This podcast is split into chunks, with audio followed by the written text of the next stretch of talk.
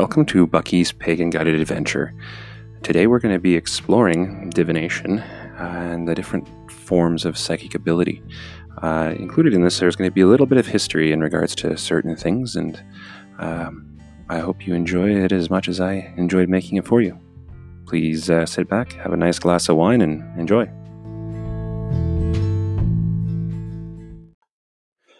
So sometimes as we walk through our life path, we find ourselves wondering if we're on the correct probabilistic path or if we are thinking in the correct way or if we need to get a little bit of help. And the way that historically all of society has done that is through divination. And that includes every religion, really. Um, so in this episode, I wanted to take some time and just kind of pull the wool over the eyes um, so we can see, not putting down over the eyes, and see if we can um, kind of explain the mystical nature of divination. Starting this all off, I think we really need to put forward a clear definition for the term divination because sometimes we can get lost in words if we don't know exactly what they mean. So, divination, for the purposes of this episode, are, are going to be reduced down to uh, seeking universal direction, and that universal direction will be linked with an extra spiritual experience or with a um, influence outside of our understanding. Um, it's not like going to your next door neighbor and asking for advice. It's um, more trying to understand what the great rift of energy is trying to direct us to do. The the outside of space time uh, understanding of everything.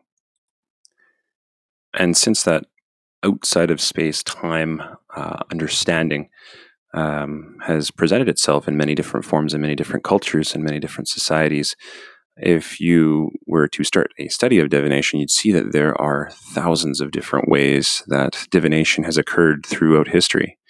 And whenever that happens, there generally needs to be a little bit of organization uh, or we'll just get lost in the sea of methods.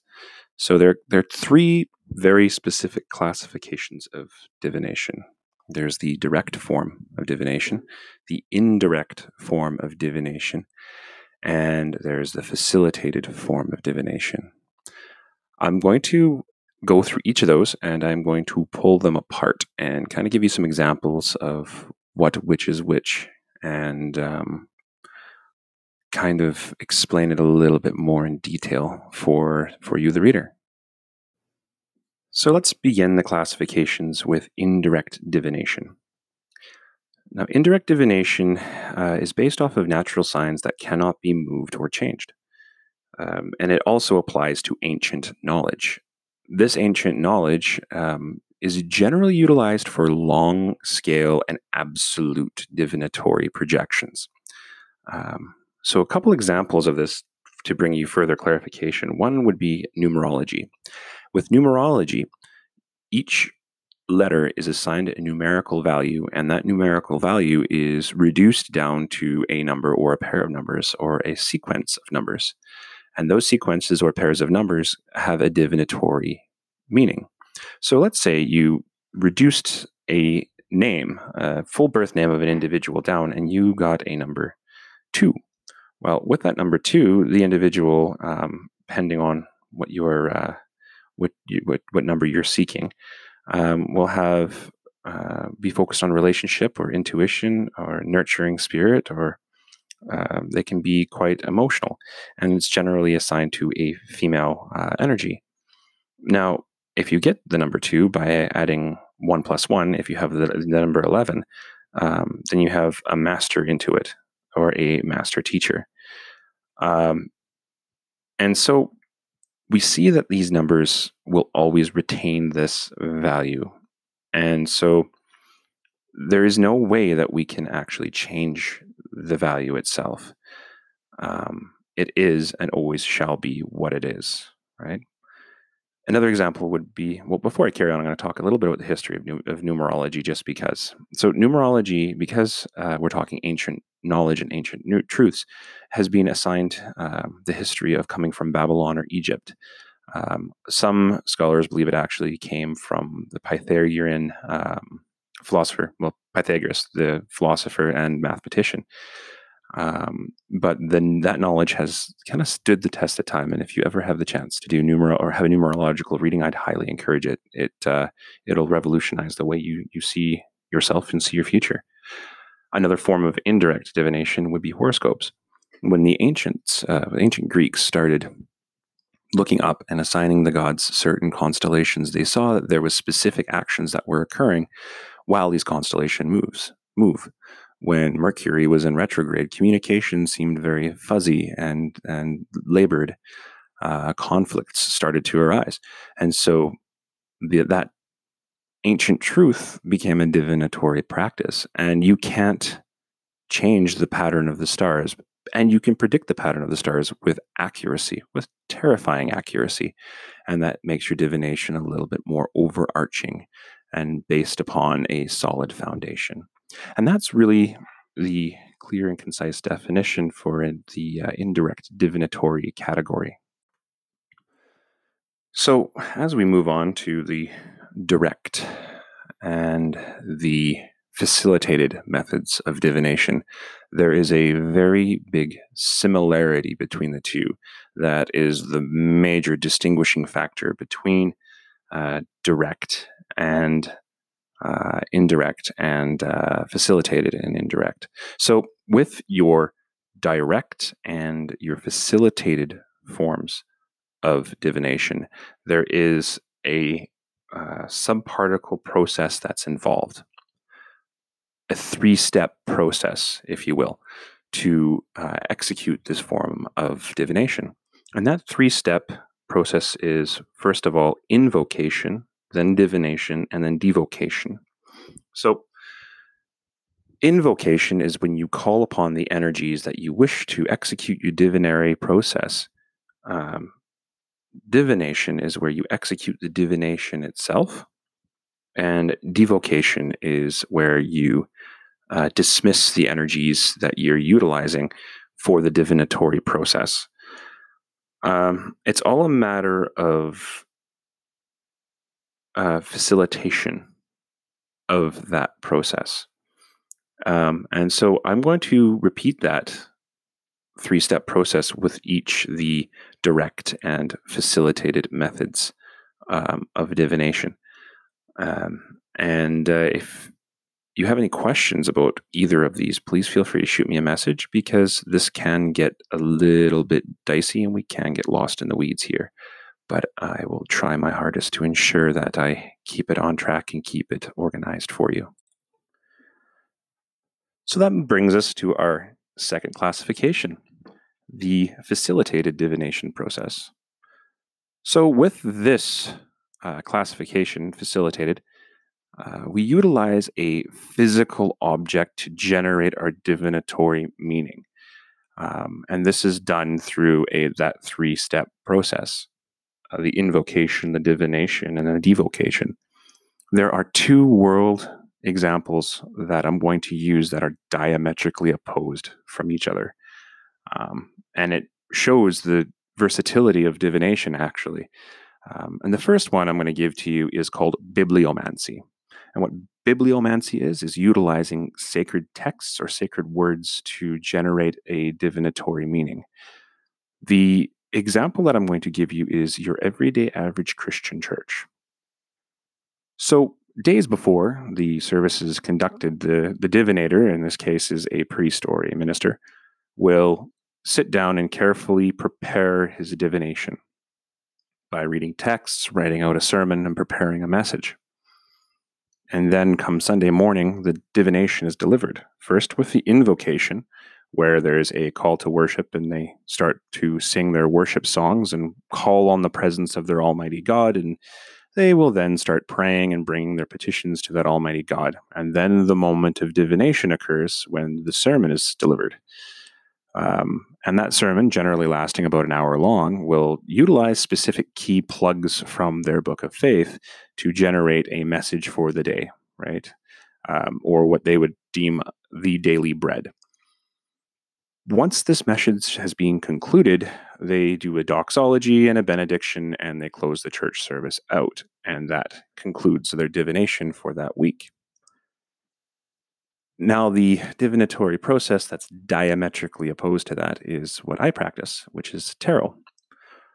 So, days before the tarot process begins, your tarot reader, moi in this case, will uh, study and research his cards and will meditate um, to channel his energies, ground, clean out his, his impurities, as, as it were. Will clean, cleanse his cards and get uh, specific gemstones ready to channel energies. Um, and when it is time for the divinatory process, he will sit at a table, generally at a trade fair, or put out his sign and look for people who require that divination.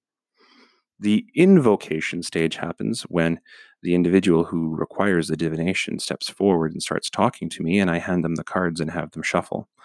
In having them shuffle the cards, their energy transfers into that deck. Um, if my cards are a little muddy, um, I will shuffle the cards beforehand so that those two energies can combine. Um, and then I'll hand them one of the channeling stones that are with the, the tarot deck so that I can have that energy channel from them to the cards to me to the universe. And the energy can then come back down with the divinatory message for that individual.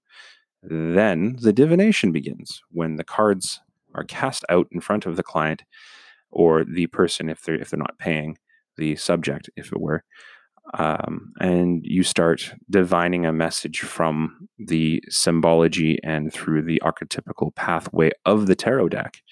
And you then deliver that message from the universe to the um, to the readee, the person sitting across from you.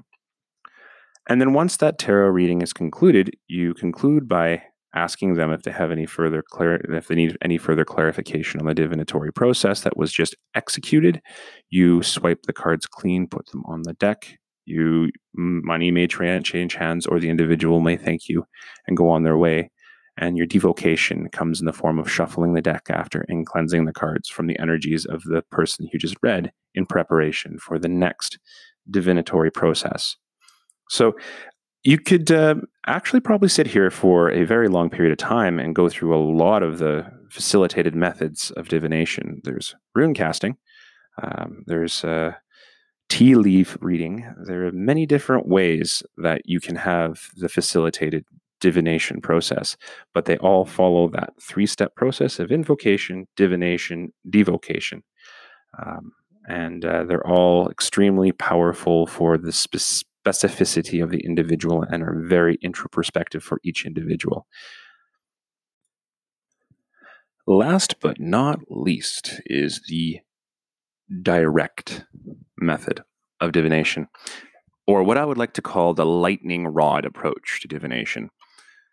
Uh, this is generally where a message or an image is shot directly into the brain of the individual providing that divination. Um, so with direct, you don't need anything to facilitate uh, the process, and it's not really using any form of ancient knowledge. The process of this direct divination does follow the invocation, divination, and devocation process as well. And again, I'm going to use a couple uh, real world examples of that. So, one example of a divination um, from the direct method is psychic mediums. So, with a psychic medium, you have a group of people or an individual setting up a séance. They set up, um, you know, their area to to invite the spirit in, and then in comes your medium. And your medium doesn't have any major tools; they just come to the table and they sit there. And in sitting there, the uh, medium then themselves, in the presence of the other people, conduct the invocation. They uh, psychically shoot out a lightning rod into the um, into the universe, attracting the individual or the individual spirits that they wish to talk to. And once the spirits are are uh, paying attention to this lightning rod of energy coming from the psychic medium, they come to this individual. And when they come to the individual, they start communicating. Um, so the invocation process then is done and the divination process begins. The medium in communication with the spirit on the other side then gives the message directly from the spirit itself to the people present. The conversation then carries on until everything that needs to be said or expressed has been expressed, and uh, then uh, the the spirit will either leave or the medium will will conclude that conversation.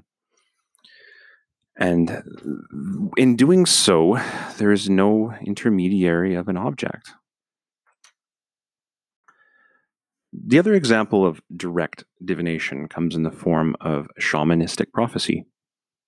So you have an individual, or like a, either a medicine man or a um, tribal uh, prophet, or in some cases, just an individual who's who has that that gift. Um, and with that gift, he's able to send out this message um, to the people that he receives from the universe. And the invocation process with the shamanistic divination starts with the people who are around him um, repetitively generating a drum rhythm or doing chanting to put uh, the shaman into a transcendentic state or into a uh, trance. And when that happens, the shaman is able to open up their brain or their third eye to the universe, and a direct message will come in. And that direct message is then delivered right to the people for that moment. The devocation it varies from culture to uh, to group. If you have a uh, group of people who are utilizing a prophetic divination in a Wiccan circle, they'll end it by sitting in the circle that they have cast and eating uh, cake and drinking wine. If you are at a tribal one, they may end it by um, uh, ceasing the drum rhythm and, and, going into a state of, of uh, rebound. And hell, if you just have a prophetic moment from an individual in a weird pagonic group sitting at a bar, it may be the form of them sitting there talking and then all of a sudden, a prophetic message comes and hits one of them in the head, and he turns to him and says, I'm getting something for you. This is what I am getting. This is what the universe is telling me to tell you. And the invocation is them sitting together in a, com- a communal setting. The divination comes in the form of him talking, and the uh, devocation comes with the cheers of a glass and drinking the rest of that beer. Very diverse, very different and those differences are not limited only to the environments, but also in the methodology. So, in the uh, direct method of divination, there are many different classifications in which the message can directly come into the individual's mind. So, just like the different types of divination, there's different types of reception for direct divination.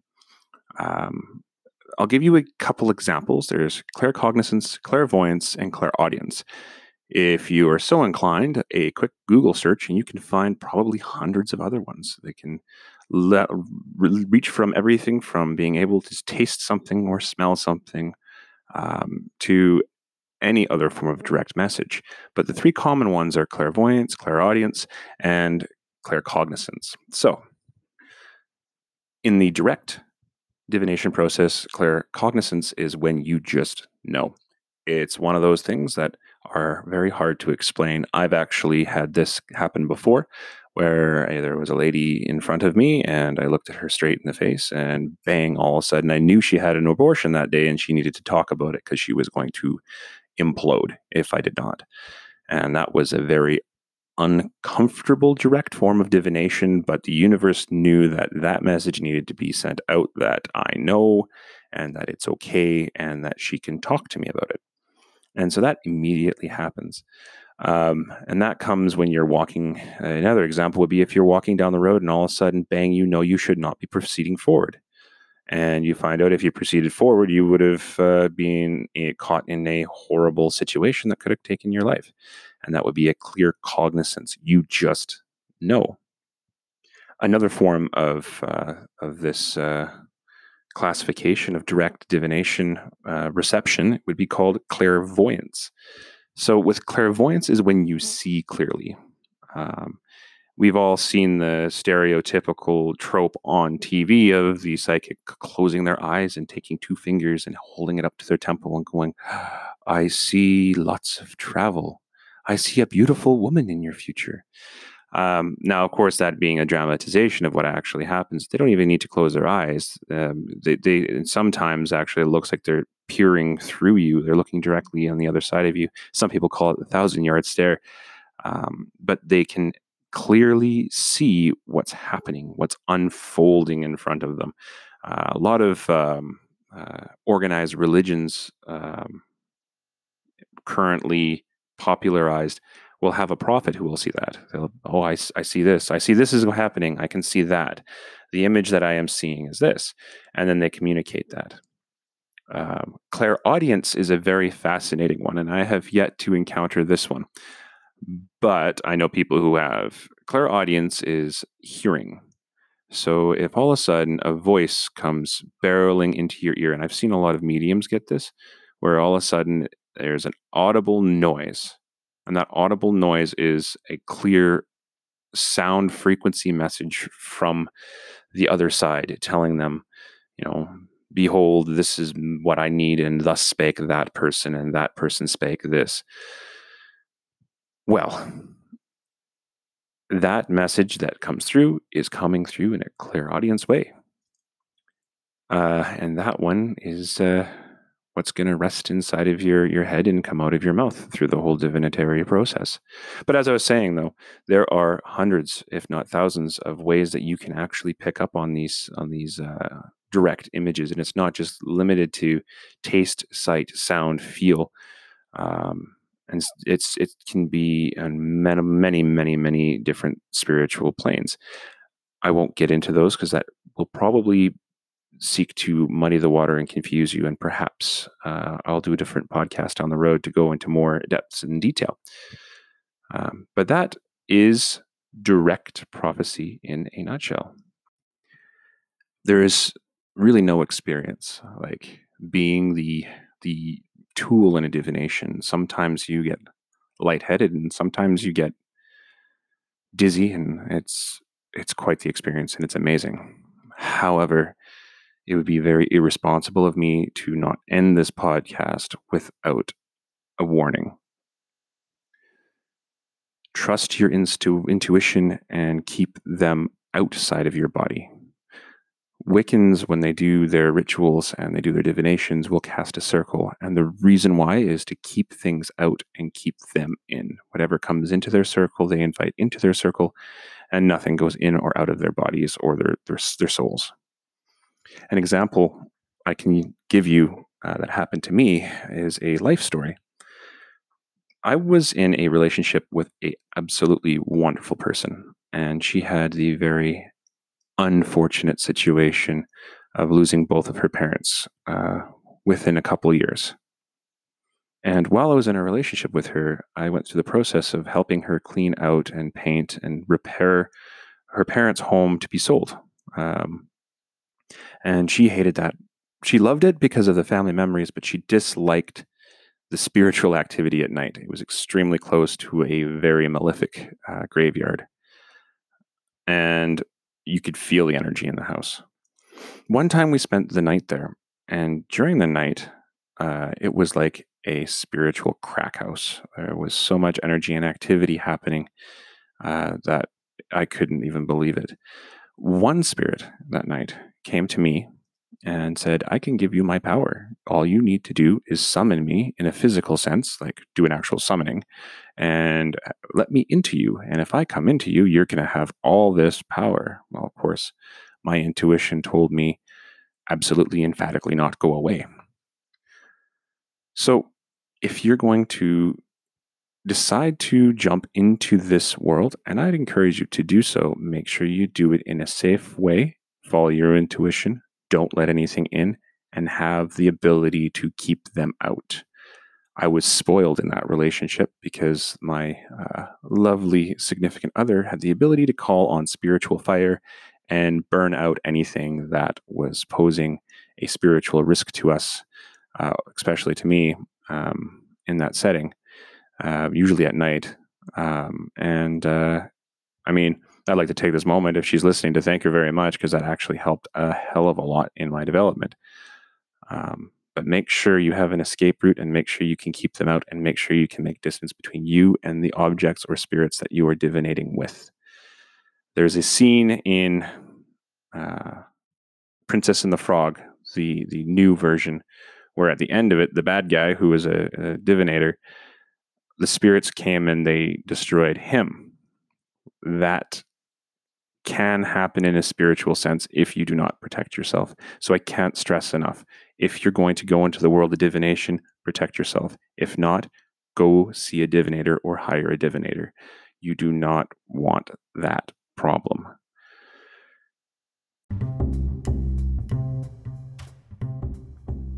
And thus concludes another fun and exciting episode of Bucky's Pagan Guided Adventure. Uh, if you would like a tarot reading done by me, speaking of divination, you can come and check me out on Facebook. Um, my page is at sign tarot with a capital T, by with a capital B, Bucky, B U C K Y. Uh, uh, or once again, that's at Tarot by Bucky, capital T, capital B, and Bucky is B U C K Y. The name of the page is Bucky's Tarot.